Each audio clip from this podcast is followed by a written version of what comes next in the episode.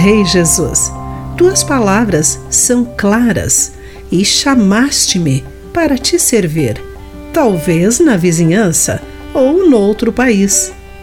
Olá, querido amigo do Pão Diário. Que bom que você está aí para acompanhar a nossa mensagem de esperança e encorajamento do dia.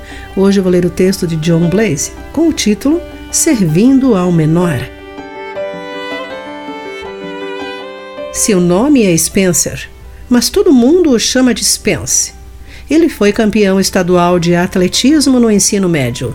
Frequentou uma universidade de prestígio com bolsa de estudos integral. Hoje, esse respeitado engenheiro químico mora numa das maiores cidades dos Estados Unidos. Mas se você lhe perguntasse quais as suas maiores realizações, até o momento, ele não mencionaria seus méritos. Spencer contaria com entusiasmo sobre as viagens que faz à Nicarágua, de tempos em tempos, para verificar como estão as crianças e os professores do programa de reforço escolar que ajudou a estabelecer numa das áreas mais pobres do país. Ele diria como sua vida foi enriquecida por servi-los.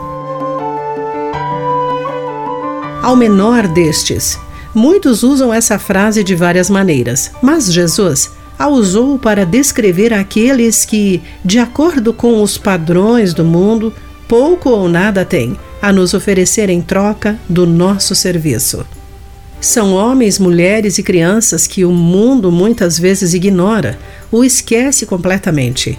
No entanto, são exatamente os que Jesus eleva a um status tão belo ao dizer: quando fizeram isso ao menor destes, foi a mim que o fizeram. De acordo com Mateus capítulo 25, versículo 40. Você não precisa ter tanto prestígio para compreender o que Cristo quis dizer. Servir ao menor destes é o mesmo que servi-lo. Para isso, o coração disposto é realmente necessário. Querido amigo, quem lhe vem à mente ao ouvir a frase ao menor destes? Como você pode ajudar o próximo? Pense nisso. Aqui foi Clarice Fogaça com a mensagem do dia.